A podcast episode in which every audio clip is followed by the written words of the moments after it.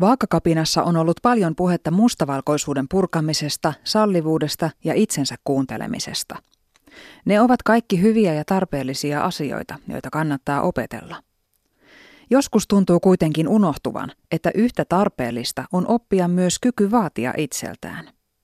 Sallivuudessa kun ei ole kysymys siitä, että olisi okei lusmuilla, vältellä velvollisuuksia ja päästä mahdollisimman vähällä. Pelkkä sallivuus ei ole elämänhallintaa. Se on kaiken lyömistä läskiksi, usein myös kirjaimellisin seurauksin.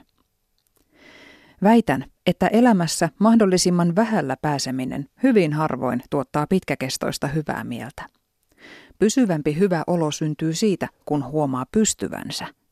Silloin syntyy tunne, että elämä on tarvittavissa määrin hallinnassa ja tietyt asiat omissa käsissä. Kaos väistyy, elämälle kehittyy suunta ja tavoitteita. Tämä kaikki lähtee liikkeelle hyvin pienestä. Siitä, että on joku roti että on vastuussa itse itselleen siitä, miten elää.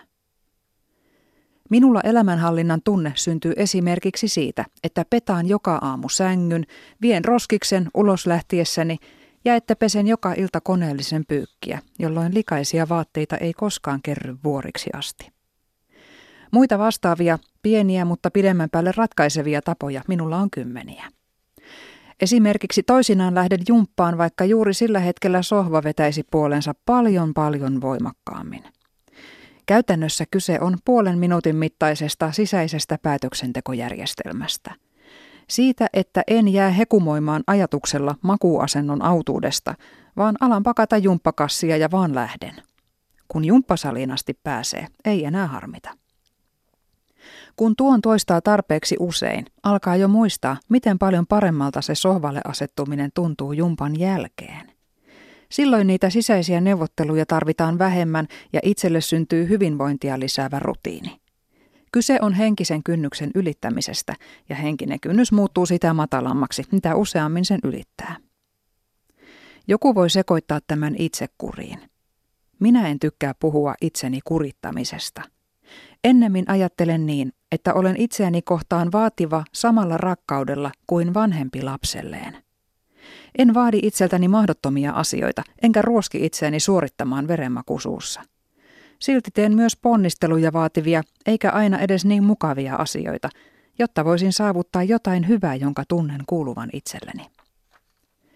Kun asiat ovat riittävästi omissa käsissä, syntyy itsenäinen ja pärjäävä olo – Silloin ei ole liian riippuvainen toisista ihmisistä eikä myöskään ole oman mukavuuden halunsa vanki. Silloin jokainen sängyn petaaminen, karkkipussin ostamatta jättäminen tai lapsen harrastuskuljetus ei vaadi erityisiä ponnisteluja, vaan ne sujuvat useimmiten melko kivuttomasti. Kun oppii sanomaan itselleen myös vastaan, helpottuu suurempienkin tavoitteiden saavuttaminen. Kukaan ei juokse maratonia tai kirjoita gradua tuosta vaan – mutta kun pystyy lähtemään pienelle lenkille, vaikka aina ei huvittaisikaan, ja iskemään Peffan työtuoliin, vaikka mieluummin lähtisi hurvittelemaan, voi vuoden kuluttua jo juosta ainakin puolimaratonin tai tulostaa valmiin opinnäytteen.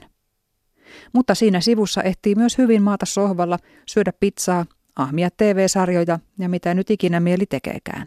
Koska nekin ovat ihan okei valintoja, niiden toisenlaisten valintojen ohella, samassa elämässä. Sinunkin elämässäsi.